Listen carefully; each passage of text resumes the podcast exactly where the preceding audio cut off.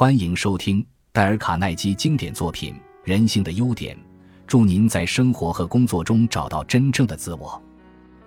第八章：如何改变忧虑的习惯？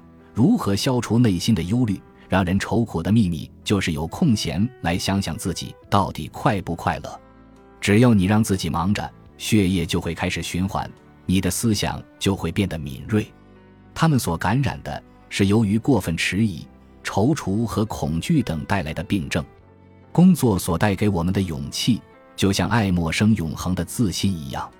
我永远也忘不了几年前的一天夜里，我班上有一个学员马里昂·道格拉斯，我没有用他的真名，出于个人的原因，他请求不用公开其真实身份。他给我们讲述了自己的故事，他家里遭受的不幸不止一次，而是两次。第一次，他失去了自己五岁的女儿。一个他非常喜欢的女孩子，他和妻子都以为他们没有办法忍受这个损失。可是，正如他说的，十个月之后，上帝又赐给我们另外一个小女儿，而她只活了五天就死了。这些接二连三的打击对任何人来讲都无法承受，我实在承受不了。这位做父亲的告诉我们说：“我睡不着觉，吃不下饭，也无法休息或放松。”我的精神受到致命的打击，信心尽失。最后，他去看了看医生，医生建议他吃安眠药，另外一个则建议他去旅行。他两个方法都试过了，可是没有一样能够对他有所帮助。他说：“我的身体好像被夹在一把大钳子里，而这把钳子愈加愈紧，愈加愈紧。那种悲哀给他的压力，如果你曾经因悲哀而感觉麻木的话。”你就知道他所说的是什么了。不过，感谢上帝，我还有一个孩子，一个四岁的儿子。他教我们得到解决问题的方法。有一天下午，我呆坐在那里为自己感到难过的时候，他问我：“爸爸，你肯不肯为我造一条船？”我实在没有兴致去造条船。事实上，我根本没有兴致做任何事情。可是我的孩子是个很会缠人的小家伙，我不得不顺从他的意思。造那条玩具船大概花了我三个钟头。等到船弄好之后，我发现用来造船的那三个小时是我这么多个月来第一次有机会放松我的心情的时间。这个大发现使我从昏睡中惊醒过来，它使我想了很多。这是我几个月来的第一次思想。我发现，如果你忙着去做一些需要计划和思想的事情的话，就很难再去忧虑了。对我来说。造那条船就把我的忧虑整个击垮了，所以我决定让自己不断的忙碌。第二天晚上，我巡视了屋子里的每个房间，把所有该做的事情列成一张单子。有好些小东西需要修理，比方说书架、楼梯、窗帘、门钮、门锁、漏水的龙头等。叫人想不到的是，在两个礼拜内，我列出了二百四十二件需要做的事。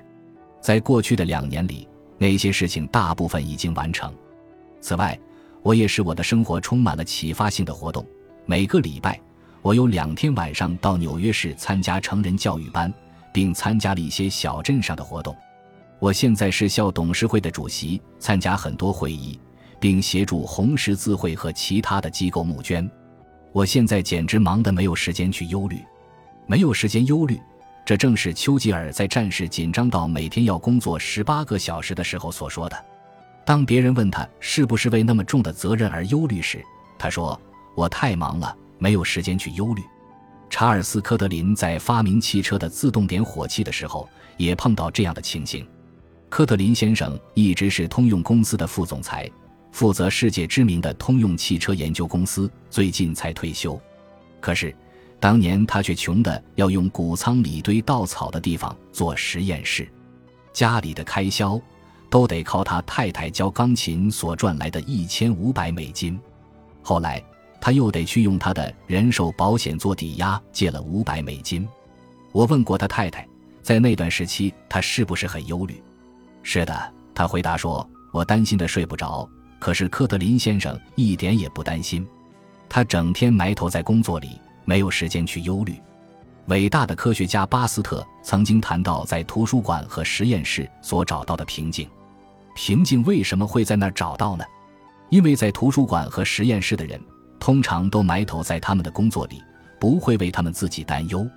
做研究工作的人很少有精神崩溃的现象，因为他们没有时间来享受这种奢侈。为什么让自己忙着这么一件简单的事情，就能够把忧虑赶出去呢？因为有这么一个定理，这是心理学上所发现的最基本的一条定理：不论这个人多么聪明，人类的思想都不可能在同一时间想一件以上的事情。让我们来做一个实验：假定你现在靠坐在椅子上，闭起两眼，试着在同一个时间去想“自由女神”。你明天早上打算做什么事情？请继续。亲自试试，你会发现，你只能轮流的想其中一件事，而不能同时想两件事，对不对？从你的情感上来说也是这样。我们不可能既激动、热诚的想去做一些很令人兴奋的事情，又同时因为忧虑而拖累下来。在同一时间里，一种感觉会把另一种感觉赶出去，也就是这么简单的发现，使得军方的心理治疗专家们。能够在战时创造这一类的奇迹。当有些人因为在战场上受到打击而退下来的时候，他们都被称为心理上的精神衰弱症。军方的医生都已让他们忙着为治疗的方法，除了睡觉的时间之外，每一分钟都让这些在精神上受到打击的人排满了活动，如钓鱼、打猎、打球、拍照片、种花以及跳舞等。根本不让他们有时间去回想那些可怕的经历。职业性治疗是近代心理医生所用的名词，也就是把工作当作治病的药。这并不是新的办法，在耶稣诞生五百年以前，古希腊的医生就已经使用过了。在富兰克林时代，费城教友会教徒也用这种办法。一七七四年，有一个人去参观教友会的疗养院。看见那些患精神病的病人正忙着纺纱织布，使他大为震惊。他认为那些可怜的不幸之人在被压榨劳力。后来教友会的人才向他解释说，他们发现那些病人唯有在工作的时候，病情才能真正有所好转，因为工作能安定神经。随便哪位心理治疗医生都能告诉我，工作让你忙着是精神病最好的治疗剂。著名诗人亨利·朗费罗在他年轻的妻子去世之后，发现了这个道理。有一天，他太太点了一支蜡烛来融一些信封的火漆，结果衣服烧了起来。朗费罗听见他的叫喊声后，赶过去抢救，可他还是因为烧伤而死去。有一段时间，朗费罗没有办法忘掉这次可怕的经历，几乎发疯。幸好他三个幼小的孩子需要照料，虽然他很悲伤。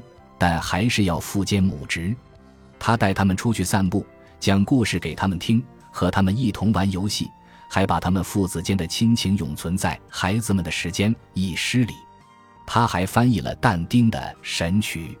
这些工作加在一起，使他忙得完全忘记了自己，也重新得到思想的平静。就像丁尼生在最好的朋友亚瑟·哈兰死的时候曾经说过的那样：“我一定要让我自己沉浸在工作里。”否则，我就会在绝望中苦恼。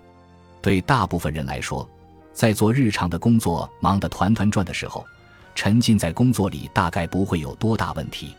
可是，在下班以后，就在我们能自由自在享受我们的悠闲和快乐的时候，忧虑的魔鬼就会来攻击我们。这时候，我们常常会想：我们的生活里有什么样的成就？我们有没有上轨道？老板今天说的那句话是不是有什么特别的意思？或者我们的头是不是秃了？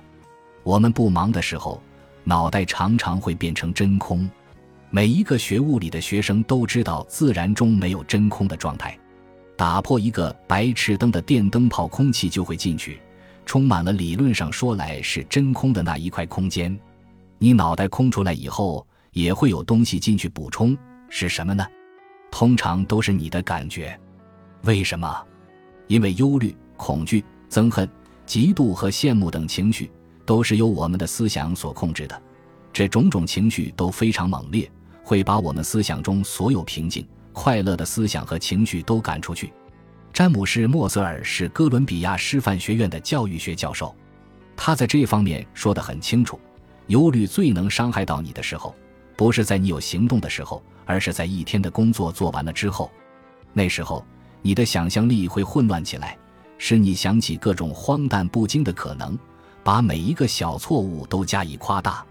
在这种时候，你的思想就像一部没有载货的车子，乱冲乱撞，撞毁一切，甚至自己也变成碎片。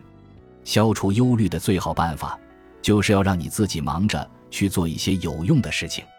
不见得只有一个大学教授才能懂得这个道理，才能付诸实行。我曾遇到过一位住在芝加哥的家庭主妇，他告诉我，他如何发现消除忧虑的好办法，就是让自己忙起来去做一些有用的事情。当时我正在从纽约回密苏里农庄的路上，在餐车上碰到这位太太和她的先生。这对夫妇告诉我，他们的儿子在珍珠港事件的第二天加入陆军。那个女人当时因担忧她的独子，而几乎使她的健康受损。她在什么地方？她是不是安全呢？这时正在打仗吗？她会不会受伤、死亡？我问她，后来她是怎么克服自己的忧虑的？她回答说：“我让自己忙起来。”她告诉我，最初她把女佣辞退了，希望能靠做家务来让自己忙着。可是这没有多少用处。问题是，她说。我做起家事来几乎是机械化的，完全不用思想，所以当我铺床和洗碟子的时候，还是一直担忧着。我发现我需要一些新的工作，才能使我在一天的每一个小时，身心两方面都能感到忙碌。于是我到一家大百货公司里去当售货员，这下成了。他说，我马上发现自己好像掉进了一个行动的大漩涡里，顾客挤在我的四周，问我关于价钱。尺码、颜色等问题，没有一秒钟能让我想到除了手边工作以外的问题。到了晚上，我也只能想，怎样才可以让我那双痛脚休息一下。等我吃完晚饭之后，爬上床，马上就睡着了，既没有时间，也没有体力再去忧虑。他所发现的这一点，正如约翰·考伯尔·博伊斯在他那本《忘记不快的艺术》里所说的，一种舒适的安全感，一种内在的宁静。一种因快乐而反应迟钝的感觉，都能使人类在专心工作时精神镇静，而能做到这一点是多么的有福气！世界最有名的女冒险家奥莎·约翰逊最近告诉我，她如何从忧虑与悲伤中得到解脱。你也许读过她的自传《与冒险结缘》，如果真有哪个女人能跟冒险结缘的话，也就只有她了。马丁·约翰逊在他十六岁那一年娶了她。把她从堪萨斯州查纳提镇的街上一把抱起，到婆罗洲的原始森林里才把她放下。二十五年来，这一对来自堪萨斯州的夫妇旅行全世界，拍摄在亚洲和非洲逐渐绝迹的野生动物的影片。九年前，他们回到美国，到处做旅行演讲，放映他们那些有名的电影。他们在丹佛搭飞机飞往西岸时，飞机撞了山，马丁·约翰逊当场死亡。医生们都说奥莎永远不能再下床了，可是他们对奥莎·约翰逊的认识并不够深。三个月之后，他就坐着轮椅，在一大群人面前继续发表演说。事实上，在那段时间里，他发表过一百多次演讲，都是坐着轮椅去的。当我问他为什么这样做的时候，他回答说：“我之所以这样做，是让我没有时间去悲伤和忧愁。”奥沙·约翰逊发现了比他早一世纪的丁尼生在诗句里所说的同一个真理：我必须让自己沉浸在工作里，否则我就会挣扎在绝望中。海军上将拜德之所以也能发现这一点，是因为他在覆盖着冰雪的南极的小茅屋里单独住了五个月，在那冰天雪地里，藏着大自然最古老的秘密，在冰雪覆盖下，是一片没有人知道的，比美国和欧洲加起来都大的大陆。拜德上将独自度过的五个月里，方圆一百英里内没有任何一种生物存在。天气奇冷，当风吹过他耳边的时候，他能感觉他的呼吸冻住，结得像水晶一般。在他那本名叫《孤寂》的书里，拜德上将叙述了在既难过又可怕的黑暗里所过的那五个月的生活。他一定得不停地忙着，才不至于发疯。在夜晚，他说：“当我把灯吹熄之前。”我养成了分配第二天工作的习惯，就是说，为我自己安排下一步该做什么。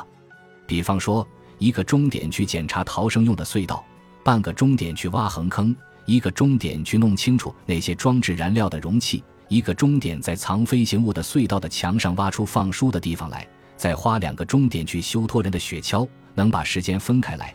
他说是一件非常好的事情，使我有一种可以主宰自我的感觉。要是没有这些的话，那日子就会过得没有目的，而没有目的的话，这些日子就会像平常一样，最后弄得崩解分裂。要是我们为什么事情担心的话，让我们记住，我们可以把工作当作很好的古老治疗法。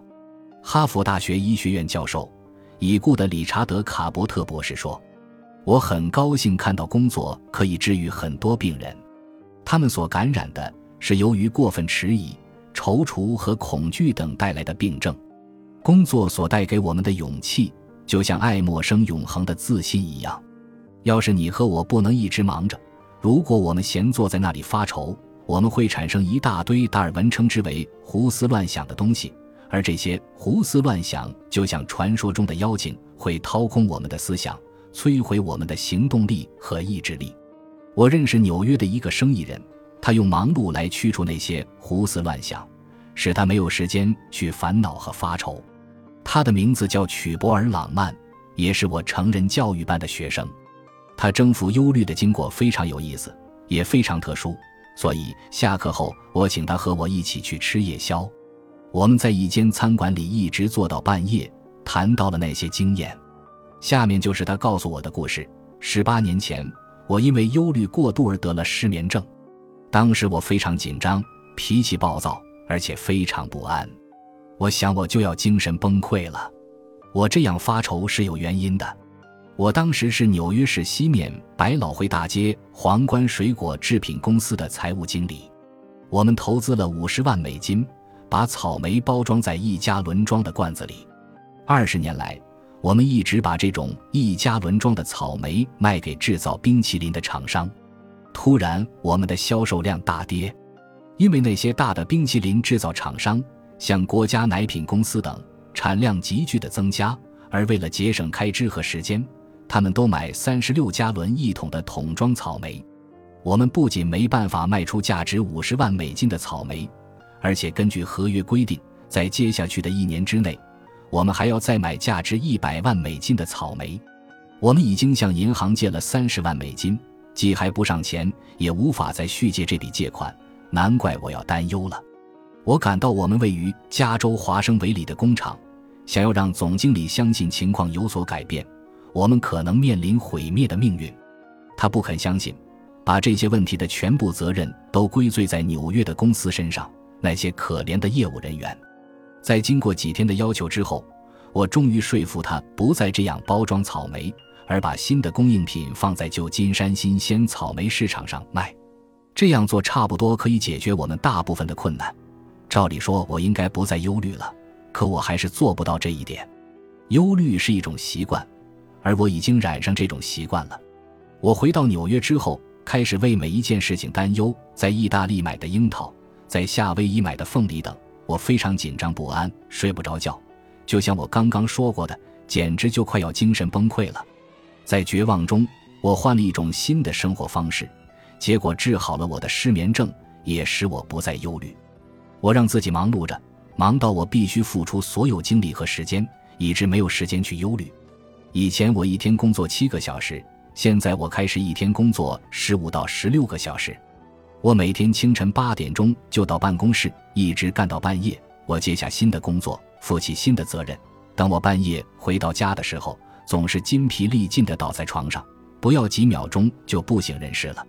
这样过了差不多有三个月，我改掉了忧虑的习惯，又回到每天工作七到八小时的正常情形。这事情发生在十八年前，从那以后我就没有再失眠和忧虑过。肖伯纳说的很对。他把这些总结起来说：“让人愁苦的秘密就是有空闲来想想自己到底快不快乐。所以不必去想他，在手掌心里吐口唾沫，让自己忙起来，你的血液就会开始循环，你的思想就会开始变得敏锐。让自己一直忙着，这是世界上最便宜的一种药，也是最好的一种。因此，如果你想改掉你忧虑的习惯，请记住下面的第一条准则。”让自己忙个不停，忧虑之人必须让自己忘我行事，以免陷入绝望之中。感谢您的收听，喜欢别忘了订阅加关注，主页有更多精彩内容。